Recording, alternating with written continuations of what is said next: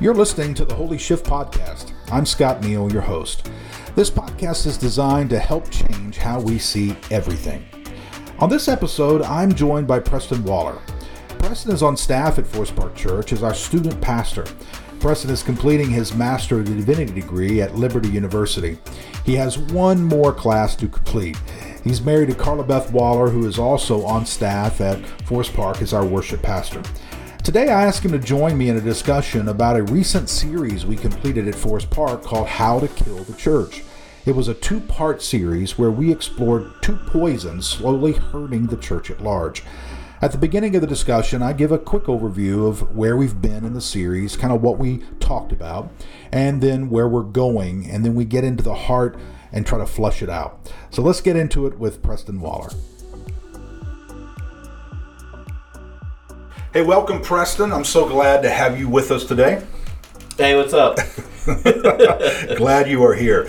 I asked Preston to sit down with me and talk today because we recently wrapped up a two part series called How to Kill the Church. And it was encouraging and uplifting. It's about as encouraging of a message as you can get. yes, exactly. I believe there was a lot of hope. Yeah. Well, you know, sometimes you gotta you gotta get into the thick of things and sort stuff out.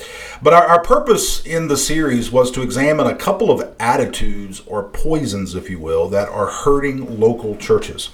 Um, and these you know, are just two. Well, yeah, they're we, just two of them. We could have taken the series, you know, a couple of weeks, but I, I don't know if we could have handled how to kill the church part 12 you know. That would have been discouraging. But here's the kind of the, the premise or the foundation of the series. We know jesus promised in matthew 16 to build the church and all of hell he said cannot destroy it. So we know the church the global church will not fail Yep. But local churches often do fail, or at least mm.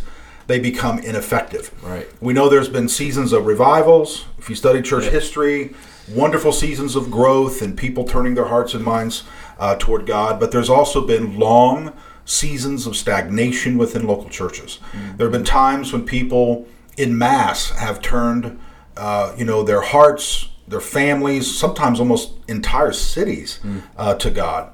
And then there's been times when it, it almost seems like an entire generation just turns away from God. And within our culture, within the Western culture, in the USA and other prosperous nations like us, it seems as if the church's influence overall is waning, declining, fading.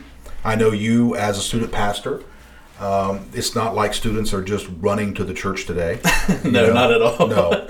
So there's a lot of things in our society that's you know slowing people, impeding people, right. um, discouraging people from turning mm-hmm. uh, towards spiritual things or at least to the church.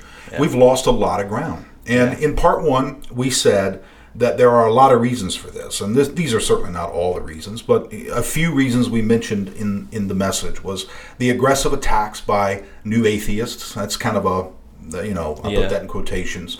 Uh, referred to as new atheists. These are, these are professors and authors and internet gurus attempting to gut people's faith, and I've, I've come across many of them. I've read some of the material. I've listened to some of their uh, their speeches. Uh, these are folks who are very passionate yeah. that there is no God, mm-hmm. and they want to do everything they can to discourage people from uh, their faith and try to get them to turn away right. from from God. And it's all over the internet. You know, it's mm-hmm. all over social media. You can find books about it. So a lot of our students, a lot of our younger people have bought into um, that philosophy and have right. said, ah, well, there is no God, so they've turned away. It's just, mm-hmm. it's one of the things that has discouraged people from from church and from turning to God today. Yeah. Another one is the, the, the popularizing of what is called deconstruction. Yeah. Uh, that's you know encouraging people to question everything, doubt everything, pick mm-hmm. apart everything, refuse to commit to anything, do right. everything we can to throw off all things religious. It seems like I I come across that word a lot. I'm yeah. deconstructing in my faith. You know, I'm I was a Christian, but I no longer am a Christian. And mm-hmm. you know, we're certainly not saying you can't ask questions. I think that's good. In fact, I would imagine any devout Christian has gone through times yeah. where they have seriously questioned, or and sure. if they haven't, they probably ought to yeah, seriously question what what they believe and, and why they believe it. Then we talked about just briefly the scandals, and if you paid attention to news or anything, you you you know there's been a lot of scandals within the church. Yes. Uh, pastors, priests, um, you know, uh, people, Christian, you know, in schools and Christian universities and all this kind of stuff, fairs, sexual abuse, Right. financial, uh, you know, um cheating the financial um, part of the school or the church by taking contributions and all those kind of things. And then the, the welding of Christianity to nationalism. Yeah. That's the, the, the fusing of Jesus in, In the America. USA. Yeah. And we're not going to get into that today. Lord, but that's been don't. another another issue. Yeah. And then we, we just kind of mentioned those four. And then we really hung on the last one because this Mm-hmm. is the one that, that bothers me and the one that I want to take up and discuss with you today. And, and that's the, the fifth one that I mentioned in, in the message. And that is a departure from the proper function and form of the church. Now, that's a fancy way of basically saying a movement away from what the church actually is, Right. the nature of the church, and Right. embracing what we wanted the church to become. And I've been guilty of this, and I've been on a on a on a journey, I, I guess you could say, of. Uh, uh, of repentance and, and kind of changing because I think I fell into some of that, and and we've wanted to make the church into something it wasn't, and it greatly backfired. Yeah. And in week one, part one, we said that if you want to kill the church, here's one way of doing it: fill it full of consumers Yep. people who show up and consume what is offered and leave a tip on the way out. Mm-hmm. That that's what I meant by a movement away from what the church is. Oh, yeah. The church is not supposed to be a consumeristic place, a place where we come and just consume what is offered. As I said, it was a really encouraging message. So Yeah, yeah, right. You just walk away. Man. yeah. So I, you know, I ask I ask you to sit down with me because I, you know, a lot of the people listening to the podcast, no doubt, have heard the message, or if they haven't, they'll go and, Yeah. and listen to it afterwards, and that, that's fine. But I wanted to unpack this with you. Yeah. Um, you are a student right now at, in seminary, finishing up your Master What, of Divinity. Two more weeks. Two more weeks. That's more right. weeks. so you're immersed into you know a lot of reading and studying and looking at culture, and you're also an active student pastor yeah. uh, speaking to our students, and you also preach to the adults here at, at Forest Park as well. Yeah. So I, I want to talk about the first poison, and that is consumerism, and kind of get your your thoughts on this. So here's my question to you: How how do you think we as a church arrived at a place of so much consumerism within our local churches? What are your thoughts on that? right. So I, I think it's a twofold answer when I think about um, you know how we got to consumeristic culture. I think one the it's a major overall generic answer, but I'll give you a specific one too. The generic answer really is I feel like uh, generationally and just historically we've moved from a modernistic culture to a postmodernistic culture, which has its pluses and its downs. And of course, in a postmodernistic culture, everything's subjective to the individual.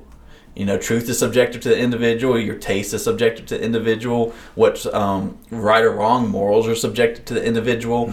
And I think when we start to get in a Western culture, a Western postmodern culture that believes and holds true to these things, you know, you're going to get the church is supposed to be my way or, or it's wrong. Hmm. And so I think we get to a place in, in history where we're at now, where the pendulum pendulum has now shifted to the other end of the spectrum, where everything's subjective. Everything's the way I want it to be. My world is based on how I want it to be. Morals are how I want it to be. My life is how I want it to be. My job should be how I want it to be. So the church should be how I want it to be. So we get into a place where we just naturally infuse the church into our everyday life of it should be what I want it to be. Because everything's subjective. And if I want the music to be loud, it should be loud. If I want the music to be hymns, it should be hymns. Mm. If I want the preaching to be very suit and tie, cut and dry, it should be suit and tie. If I want it to be very up in the air, it should be very up in the air. So I think a time in history right now where we're at has led to that. But I will say this, and I thought about this question before you even asked it to me. I think a big reason why we're at a place we're at today with consumeristic people in the church is because a lot of faithful and loving and well-meaning pastors have dug the hole. And I think we've and I think churches have dug the hole and now we're living in it. I think we've now got to a place especially in western America or western churches where we fell into the the trap of um, not that there's anything wrong with leadership podcast or anything. I mean, we're on a leadership podcast, but you know, we fell into the trap. We talked about it before, where here's five ways to grow your church. Great. Yeah. Make make it entertaining. Add as many options online as possible so they can watch at their leisure. And, you know, do things that just kind of drive a consumeristic culture. And I don't think any pastor, I, certainly can't speak for all pastors. I know myself and those that, you know, I am friends with and we talk.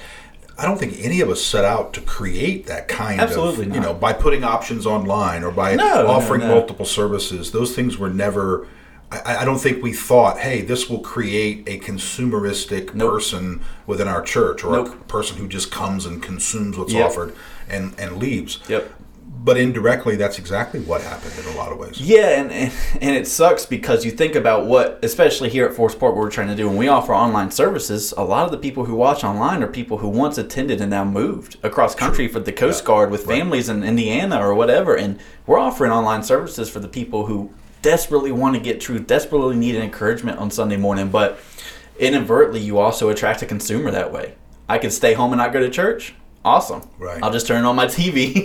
Right. so Yeah. I, I think it's a double edged sword. But I, Well, but let me ask though. Let me open that up a little bit further.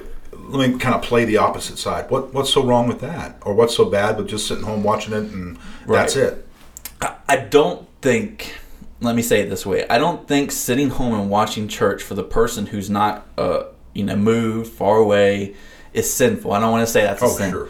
What I do want to say is one of the things about online church, if you consistently only make online church your church and you never attend in person, never regularly gather, not I'm not talking about if you're COVID cautious. If you're COVID Sure, cautious, sure. whatever, stay home. I understand. Yeah, we're not talking about that. But I'm talking about the average consumer who has got used to watching online over the co- course of a pandemic and now is saying, why do I need to go to church? I'll just keep tuning in online at home.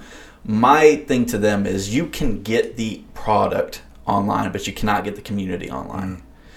And you can get the product of the church online. You the can, product. I you, think that's an interesting word. you can get because again, that's like a consumer. yeah.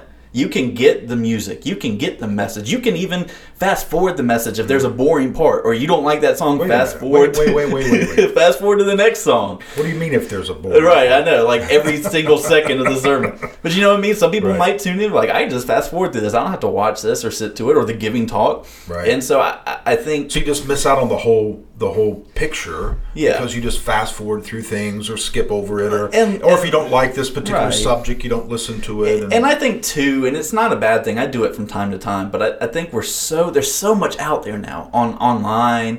Even if you go to a church, there's in Elizabeth City, how many churches Yeah. all close together? Right. I mean, there's plenty of options to get you know uh, to find a church family, but you know we oftentimes see it as an entertainment show and not what it's meant to be, which is a community and a family. And I don't think if you consistently choose not to gather in person, you can get that community. You're just going to get the product. And then you're going to sit there, and when something bad goes wrong in your life, you're going to have no one from the church to be there for you yeah, because you've not made it a priority to build that community. Right. And so I think that's part of how we've got here. Is one, history has led us here, and then I also feel like two, we've kind of dragged ourselves here in some ways as, as pastors. And I say that for me too. I mean, in student ministry, Mm. Sure. how easy is it for me to get students to come to a fun event where we just throw colored powder at each other and we don't really have a devotion? Right. And then how much harder is it for me to get students to come sit in a worship service, sing, listen to my message, and go to small group? Right. One's a lot more easier to promote than the other one Yep. when you think about engaging students. Yeah, and, and you know, I certainly can't blame anyone but myself. But you know, I've been to many church growth conferences. I've been to leadership conferences. I've you know read all the books, kind of listened to all the podcasts, and inadvertently, you know, we've been told that the numbers matter. You know, how many people you have sitting in your seats on Sunday morning Yeah. is somehow equal to how uh, Successful effective you you are. are, Yeah. how successful you are. So it's easy to fall into the um, the trap of saying, well, if if attendance is the most important thing, and how many butts are in the seat, if you will, then what do we got to do to get a lot of butts in the seat? Make the music Yeah, fun, make, the music the message great, engaging. fun. Yeah, right. And it- you're not really measuring health No. of the people. You're not really necessarily seeing. Are our people becoming more like Christ? Are we Yeah. creating a community of love at Yeah, the center? absolutely. We're just going well. You know, and I again, you know, I, I if you would have asked me this, you know, a few years ago, I don't know that I would have uh, uh, said it this way, but uh, I would say, well, I don't. I don't really know if they're healthy, but at least they're but at least, At least they're here. Yeah. you know? right. Uh, and you know, if you'd have asked me that question then, you know, I if I would have answered it that way, that would have been. Um, I think it may may have really grabbed my, my heart and, and opened it up to go. You don't even know if they're healthy, Right. But I, I wasn't thinking about it as much Right. because I just assumed. You know, I had a conversation with um, uh, Chris Green recently, and one of the things he mentioned that really grabbed me was we just assumed that people would grow. Mm-hmm. You know, if we could just get them here on Sunday morning and keep them coming, even if it was every other week or Yeah. once every month, Yeah. we just assumed that they would read Scripture and Right. and contemplate it and focus in on it, and that they that they would become more like Christ Yeah. somehow, know? Magically. Yeah, magically. uh, now we're going. I, I don't know that that's that's true, Yeah. because attending church does not equal uh, growth spiritually. No, it doesn't. And I think I think a lot of our mindset, at least mine, I can't speak for any other pastor in the world, is you know, there's a, a more likely chance they grow spiritually if they come to church, which Sure. is true. Sure. But we've also equated that with they're here, so they'll figure it out on the way. Right. And the reality is, they never figured it out on the way. They needed a shepherd. Yeah. And we just said, hope you find a group. Good Yeah. luck. Yeah. Well, you know, I, I think about almost all of our, you know, uh, culture within Western, the Western culture is is geared toward making things as easy and convenient as possible with as many options as possible. I mean, that's you, know, you sit down at a in a restaurant, the food's cooked well. It's Yeah. you got lots of options. It's fast. We want good service. Yep. We want to get in and get out as quickly as we can. We want drive-throughs to be as fast and as convenient as possible. Yep. So, you know, I don't know that being immersed in that culture, you can't help but pull that right into the church.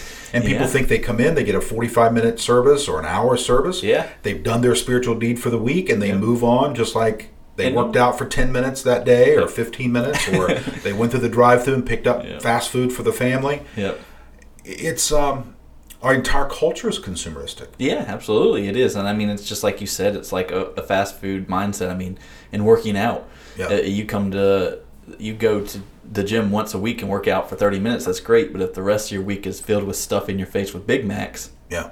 I mean, you're not going to see any progress. Right. And I think, and that's true for us too as pastors. We get so caught up in, at least I do, of being the spiritual example and being a spiritual leader and walking my faith journey almost, if I'm not careful, becomes my job mm. as a paid staff member. Yeah. So you have to learn to separate those two as a pastor too. If any pastors are listening, right, well, let's let's go into detail a little bit about that. How how do we go about combating the consumeristic way of thinking about God and church and spiritual growth?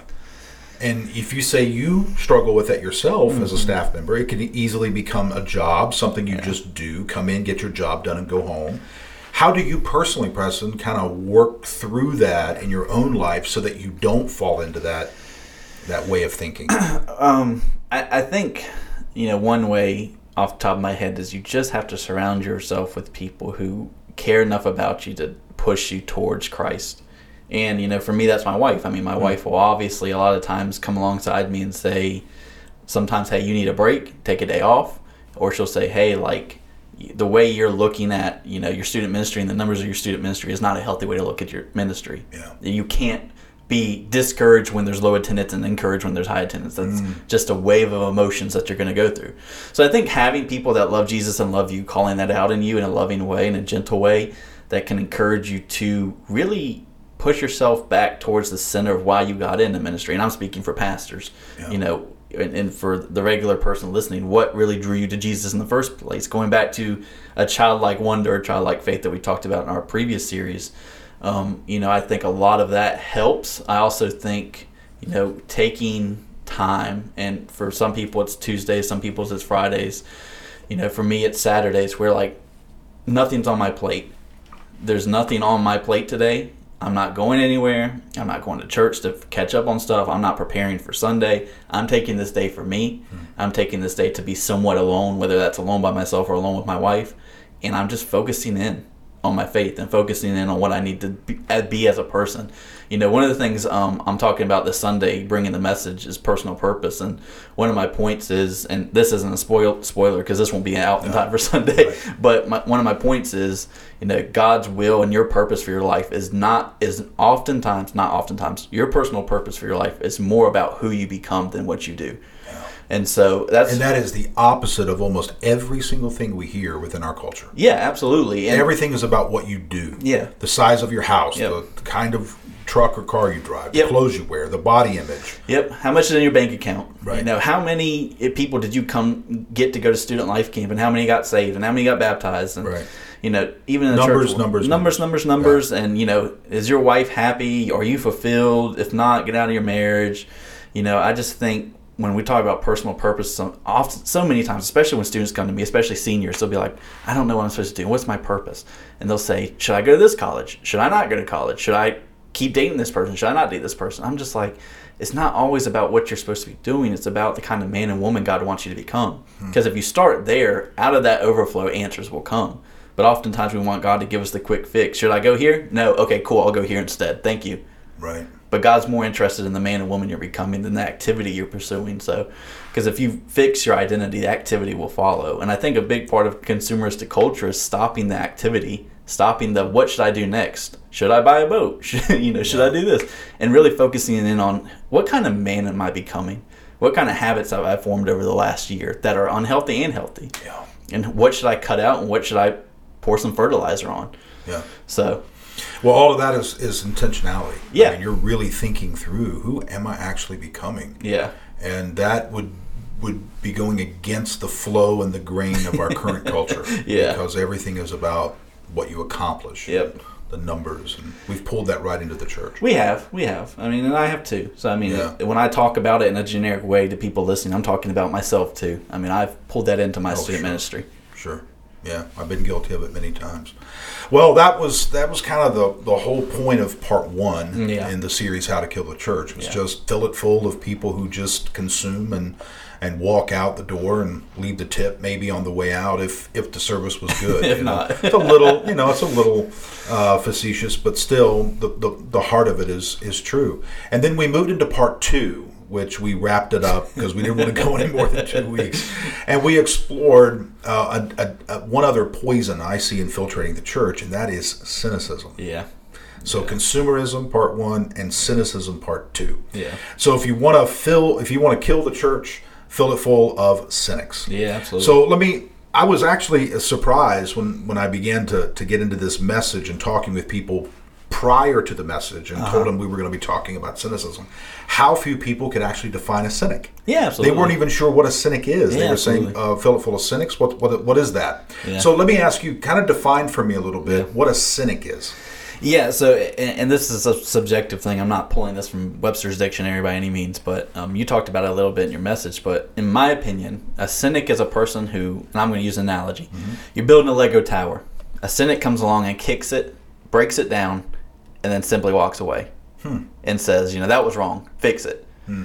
And to me, that's where cynic and a critical thinker go different ways. Because you've talked about that. You said in your message Sunday, you said we're not talking about people who see something and want to critically think and want to help and want to do this. You know, we Yeah, need we cri- need that. we need Yeah. critical thinkers in the church. We need people with a sharp mind and sharp eye to look at what we're doing and say that may not be working the way you're hoping it's Right. going to work. The difference is the cynic comes along and tears down your tower and walks away to leave you sitting there on your own. A critical thinker comes along and says, "Hey, let's tear down your tower together and let's build it back up together." So there's a purpose behind the tearing of things down. Yeah, absolutely. And that is to build something better. Yeah, and in reality, if you take that analogy even further too, like a critical thinker doesn't come in and tear down your entire tower. They're just replacing bricks. Mm-hmm. A critical thinker says there's still hope in what you're doing. They're still good about what you're doing. A cynic comes in and says this is a mess, nothing's good. Tear it down and fix it, Right. and do it the way I want to do it. Right. Because if you fix it and it's not the way I want to do it, I'm gonna tear it down again. Yeah. And this is, you know, an analogy. This is not a Sure. literal thing. Yeah, you, you know you're right, and it's it's it's a cynic is a person who is always you know kind of looking at what a person is doing and second guessing why they did it, Yeah. the motives behind why. Yeah. uh, they're very critical of other people's success.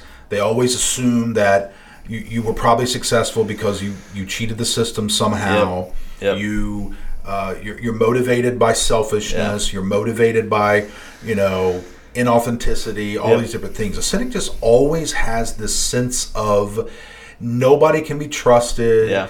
Everybody's out for number one. Yeah. And they're just negative about everybody else around them. A cynic would look at someone driving a nice car and say, hmm, I wonder who they slept with to get Yeah. the car. Or I wonder who they uh, stepped on in order to Yeah. get promoted so they could have that Yeah, nice car. It's always that sense of just negativity floating Yeah. in the background.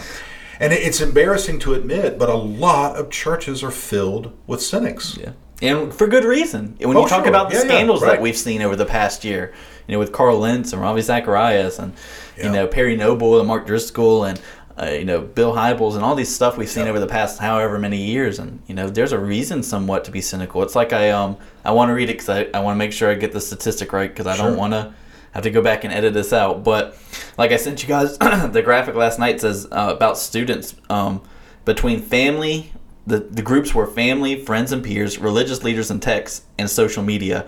And they asked Christian and non Christian teens, which one of these do you look for first when it comes to answers and meaning of life? When you have a problem, who do you go to first? Family was first, friends and peers were second, social media was third, and religious leaders and texts were last. Christians said they went to religious leaders, and Christian teens say, I went to religious leaders and teens first when I had questions about my life and influences, which is dead last, which is like 8%. So there is somewhat of a movement, especially in Generation Z today, of uh, if I have problems, the last place I'm looking for answers is the church and my pastor. Yeah.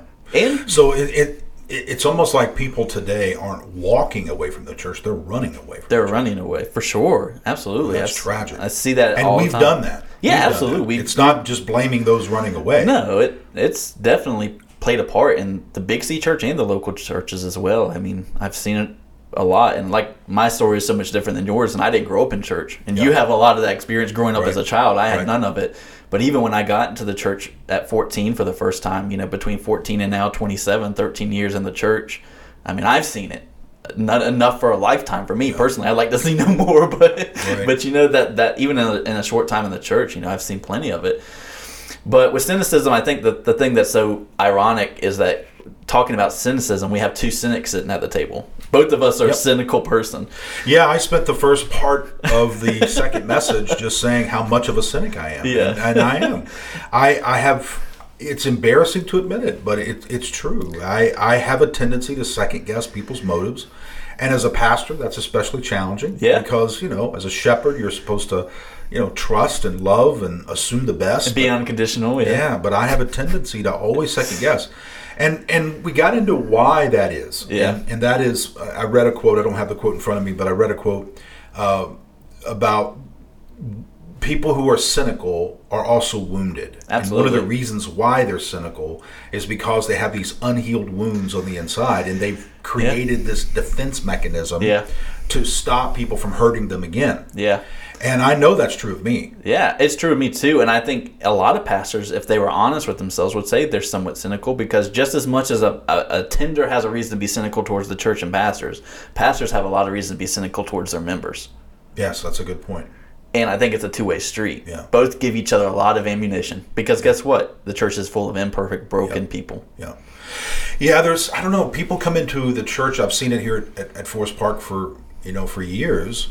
They, they come in assuming that, you know, behind the scenes everybody loves one another all the time and everybody's kind and, and We sing gentle. Kumbaya during our lunch breaks. Yeah, exactly. And everything is just beautiful behind the scenes. Well, you know, it's not that it's ugly behind the scenes, No. but it's filled with real people. Yeah. And people have mood swings and Yep. people get their feelings hurt Yep. and we are imperfect leaders and we say Yep. things that maybe we shouldn't say and We have to make apologies. you have to apologize and you know it doesn't mean that every single thing that we we believe or teach is perfect we're, we're oh, trying Oh, to learn and grow and Yeah. stretch and you know who i am today is not who i was 10 years ago and hopefully i'm better today in some Yeah. areas and there's other areas of my life that is still wounded and i'm Yeah. still dealing with them and Yeah. there's been areas of my life and i'm sure your own and others who who we have scars because those scars have been healed. Yeah. But we still have some other things that are not yet healed and they're very Yeah. sensitive. And if you step on them or you Yeah. get close to them, and and people get um, their idolation of, of church and this image gets shattered Yeah. and they become cynical. Yeah. Rather than going, hey, you know what? The church is filled with imperfect people. I'm an imperfect person. The pastor's imperfect. They just become very cynical. And I have done the same thing. Yeah. I've become cynical. You know what is so funny to me though, and this is kind of like a, a funny way of, of talking about cynicism, but like, and this is maybe just my personal experience. It may not be anyone's experience except my own. But when it comes to cynicism in the church, what's so I- ironic about the cynics that I somewhat know about or hear about is that the cynics who have complaints about student ministry or about the music or about Forest Park in general, I always hear their complaints secondhand. Hmm. Like I never really ever hear it from them directly. Hmm. I always hear it through social media or I hear it through somebody who's had coffee with them Yeah, and said, "Hey, this yeah. person has real concerns and is upset about this, this, and this." Right. It's just ironic to me that a lot of cynics today, and I kind of do this too, that have so much anger or distrust or issue with something you or I or anyone at Forest Park is doing, never go to them Yeah. about their issues and complaints and try to figure out.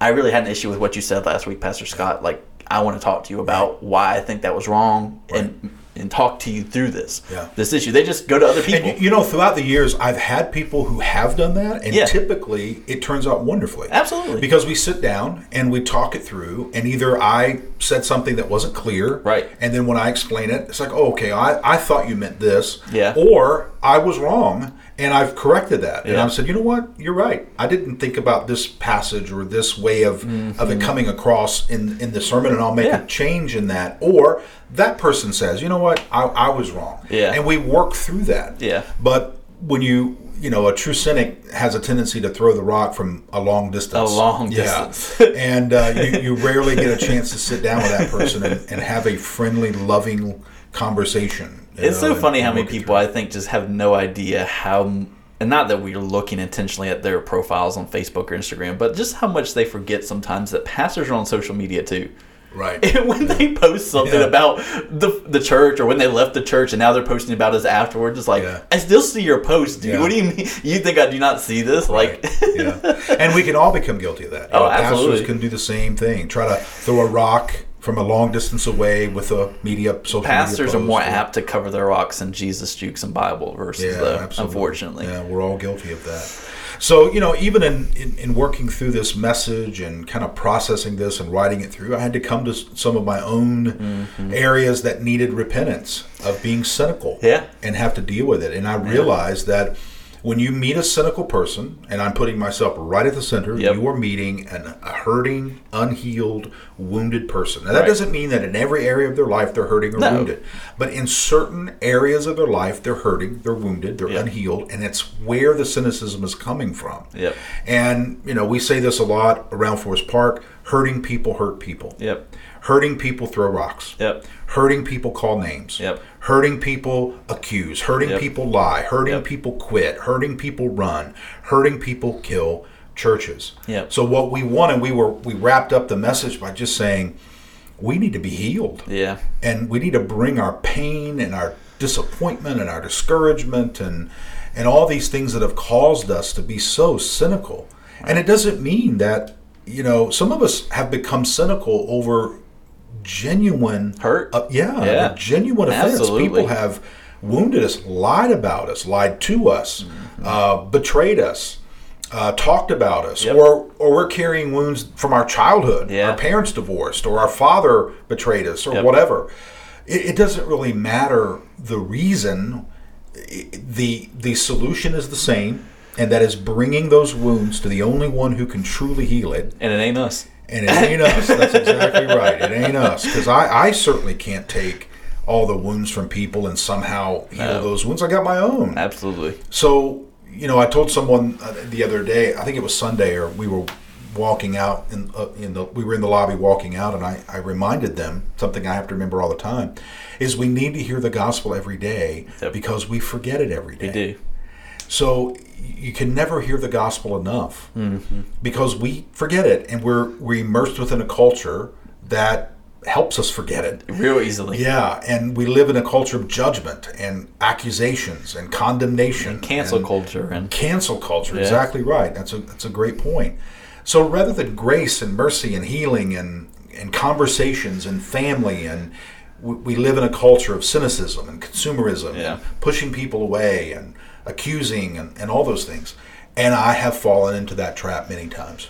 It's a Yeah, sin. it is. And I have sinned in that area many times. and I, I think the, the the key turning point for a lot of cynics and, and I'll just take the word cynic out of it, a lot of wounded people is the ability to come face to face with themselves in the mirror and say, I am a cynic, I am a wounded person, and I need healing.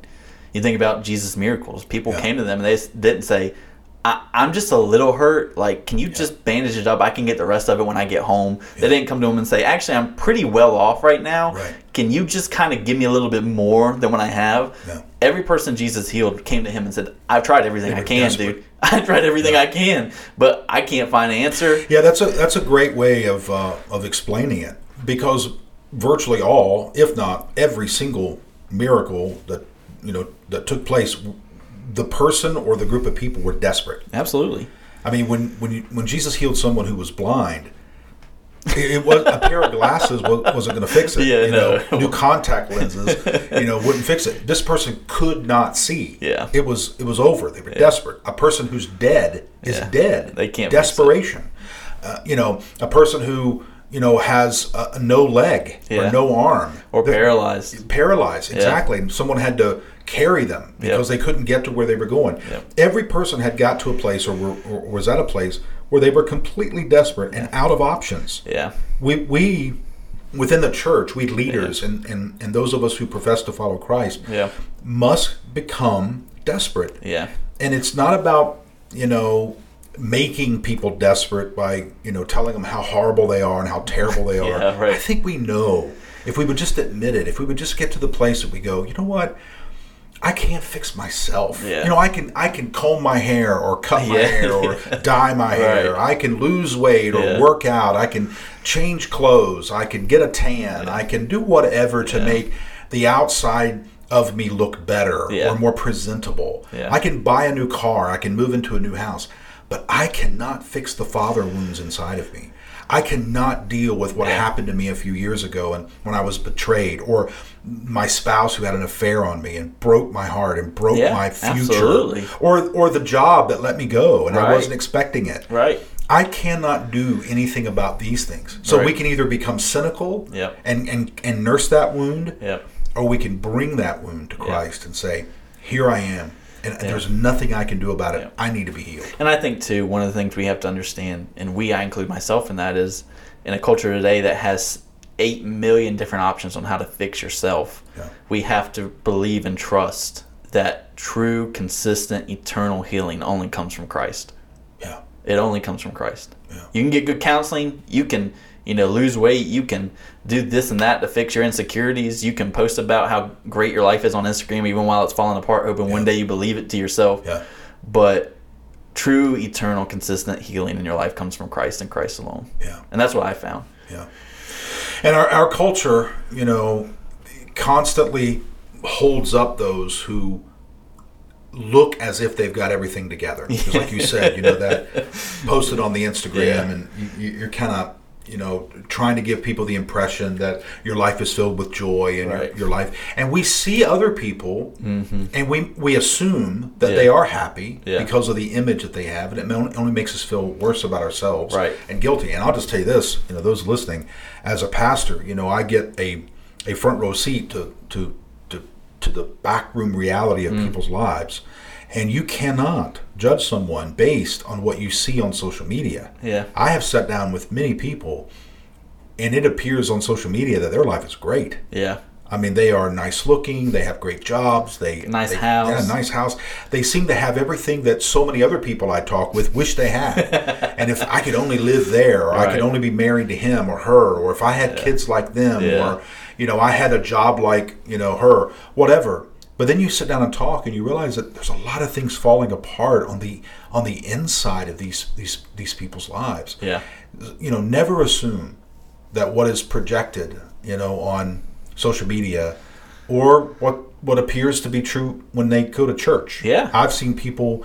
As soon as they walk into the auditorium, their hands are up and they're worshiping. And as soon as they God walk and out, they're crying. yeah. But they are filled with doubt and insecurity, and they don't have a lot of faith. And we're just.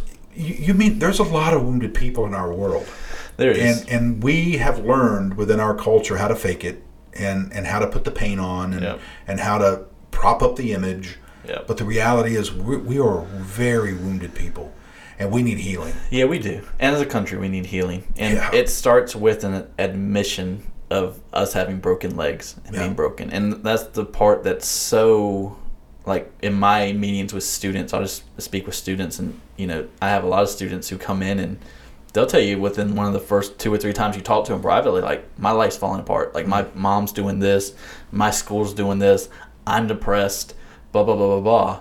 And a lot of the times I create real good connections with those kids, but I also have a lot of kids that come here for years and I can barely get anything out of them every time I ask them. My life's great, love school, love my family, love my job. I love that I'm going to this college, even though if they were honest with me, they actually don't want to go to that college. Their parents are mm. just forcing them to go there. Mm. So, because I know that. Aren't you amazed at how much pressure 13, 14, 15 year olds are under today? Yeah, unfortunately, it's just going to keep getting worse. I mean, and, and the reality is, I think that's why the gospel message is so needed for students today because Jesus comes to them and says, My yoke is easy, my burden is light. And Yeah. he comes to him and says, There is no pressure. In So if there is ever a time students need to hear the gospel, they need more than games. Oh, they need more than games. than I mean, all that's important Oh, to connect is. And fun. friendship, but that is not going to change their No. life and fix those wounds. I mean, I'm, I'm just blown away by the 12 year olds and Yeah. 13 year olds that are carrying deep wounds Yeah. already in their life and the pressure of broken families Yeah. and There you know is. all the different things that are going on. I've yeah I've seen it time and time again. Even when I worked for the school system system for a little bit, kids who come in and their school lunch is their only meal, and kids that go home to drug induced environments, and it's just like. How am I supposed to speak life into a, a person's life where 99% of it outside of this moment is dark and gloomy? Yeah. And And sometimes you only see that, that student once a month. Yeah, absolutely. Especially twice. here at Next One, we meet Yeah. only twice a month. I mean, if you miss two next nights, I don't see you for a month. Yeah. And so it's tough. But with Wow. cynicism, I mean, I think a lot of cynics have to get to the place that I've gotten to and you've gotten to over the past couple of years. It's we have to be able to say that we are cynical. Yeah. Because I meet so many cynical people and I ask them like, "Why are you so cynical?" I'm not cynical. I'm just telling you something needs to be fixed. Yeah, you're right. I remember in the message we actually said that rarely ever does a cynic admit they're cynical Yeah. when you ask them. Yeah. You know, most everyone go, "No, I'm just critical." Yeah, I'm a I- I just realist. have- right, I'm a realist, or I, I just have strong opinions. Yeah, yeah. And, and that may be true of some people, but Yeah. a lot of times we're, we're cynics, and Yeah. we don't want to admit And it. we if we want to be healed from it, we have to admit it. Yeah. We have to name it. We got to quit making excuses yeah. for it. yeah, for sure. Well, let me ask you just one more question, and we'll, we'll wrap this time up. What what would- what would, what's your advice to the, you know, to the person out there right now who who is immersed in a consumeristic way of thinking, and they they judge their church or they judge, you know, the the, the people they're hanging around with church, all about how hmm. that church can meet their needs. It's all Yeah. about consuming, or the person who's just a cynic and, and, and, and they feel like they're a cynic for good reasons. Yeah, absolutely. You know, so what would you say to that those people out there who, you know, aren't moving right now yet toward healing and, and wholeness, but they're kind of stuck where they are? What's maybe a first step for them? um, commitment, Okay. a long-term commitment to the church and to a body. I think both things you just talked about, consumerism, consumerism and cynicism, play into an aspect of if something happens where I'm unhappy or it's not my way, the perfect way I expect it to be, I'm out. Hmm. I'm out. I'll go down the street. Fountain Life has a great program. New Community has a great program, and I'm not saying they don't. I love New Community. I love Fountain Life, but the reality is, eventually, I think with a, a society that says whenever something goes wrong, or whenever someone maybe says or does something unintentionally or intentionally that hurts your feelings, it's a toxic environment. Get mm-hmm. out. Mm-hmm. Go somewhere else. And I think we have to understand that what one church does great and you love, the other church that does you want to go to may not have that. Mm-hmm. And I'm not saying find a church that has 9 out of 10 across the board on everything. But what I am saying is every church is an imperfect community. Yeah. So that means come in with a heart ready to to not only see imperfect people and imperfect programs, but come in with a heart that says, how can I give? And I'm not talking about financially. I'm saying, how can I come in and give my talents, my abilities to the church? And how can I start to get plugged in and commit? Because I feel like the more you plug in and commit, the more you go deeper, the more you stay strong, even when we have staff turnover, even when we have things go wrong, even when we can't go to Ecuador for two years in a row and you love Ecuador. Commit, stay, invest, because we need them everybody in those seats as i can speak for me as a pastor at forest park everyone in the seat on sunday morning is someone i feel like we desperately need to be a part of forest park Yeah. there's not one person sitting there that i say we don't need them Right. everybody has so much value so much you know ability so many gifts that we need here and i think true. commitment they have to start committing And you know when I sit, term yeah, when I sit down and talk with um, someone privately, maybe they they've come in for counseling, or they just come in because they have a few questions, or they're going through a you know marital problem, or or a, a, an issue with their child, or, or whatever. I'm I'm amazed at how many skills they have, and Yeah. talents they have, and abilities they have that nobody else knows about Mm-hmm. because you know they see themselves as struggling with X, Y, or Z in their life, so they just kind of keep those things dormant. They don't they don't bring them into the church, and I think, oh my goodness, this person could be so amazingly effective here within Oh, yeah. this body if if they would just continue on in the process of healing and and not quit Say yes. and, and yeah and say yes and and get in here and there's people who understand technology and computers and there's people who might not be able to sing but they can run a soundboard or they can operate a camera. They might not be able to play an instrument but they can love kids like Yep. unbelievable. They can fix things repair things. I mm-hmm. mean I, I think god gives everything to a local body Yep. that the local body needs. If the if, if the folks would just accept the fact that they're imperfect and it's okay to be imperfect and we've all got issues but let's Yep. all carry these issues together work on these issues together Yep. and not become cynical Yep. don't have a consumeristic mindset have a committed attitude Yep. and let's do this thing together Yeah, we, I think- we could accomplish incredible things I think for the consumer, you got to come in and say, regardless of what's offered or not offered, or how good it is, I'm committed here. Yeah. And for the cynic coming in and saying they just continue to make mistakes, they continue to do things wrong, they have too much staff problems, or they have logistics I don't agree with, commit anyway. yeah Because at the end of the day, we're a family. We say that at FPC, we say it at Next all the time, and families don't give up on each other. That's right. That's great. All right, man. Well, that uh, I, I love the conversation. Love the whole idea of, of working through both of these um, ugly attitudes, consumerism and, and, and cynicism. So we're going to keep working on it and keep Yep. moving forward and, and learn um, and lay our own cynicism Yep. Down and and experience our own healing Right. as leaders and pastors. So thank you for your time. Yeah, man. Yeah, I loved having you here. And um, those of you who are uh, listening, if you haven't heard both messages, they're available on our YouTube channel if you want to check them out. And I'd love to have your, your feedback, thoughts, comments, questions, suggestions. I read everything and love to know what you're thinking. So thanks for listening. Take care. Thank you for listening to the Holy Shift podcast. If you enjoyed today's episode, please consider letting us know. I read every comment, suggestion, or question. Also, if you like it, give us a positive review. Take care, and we'll be back soon.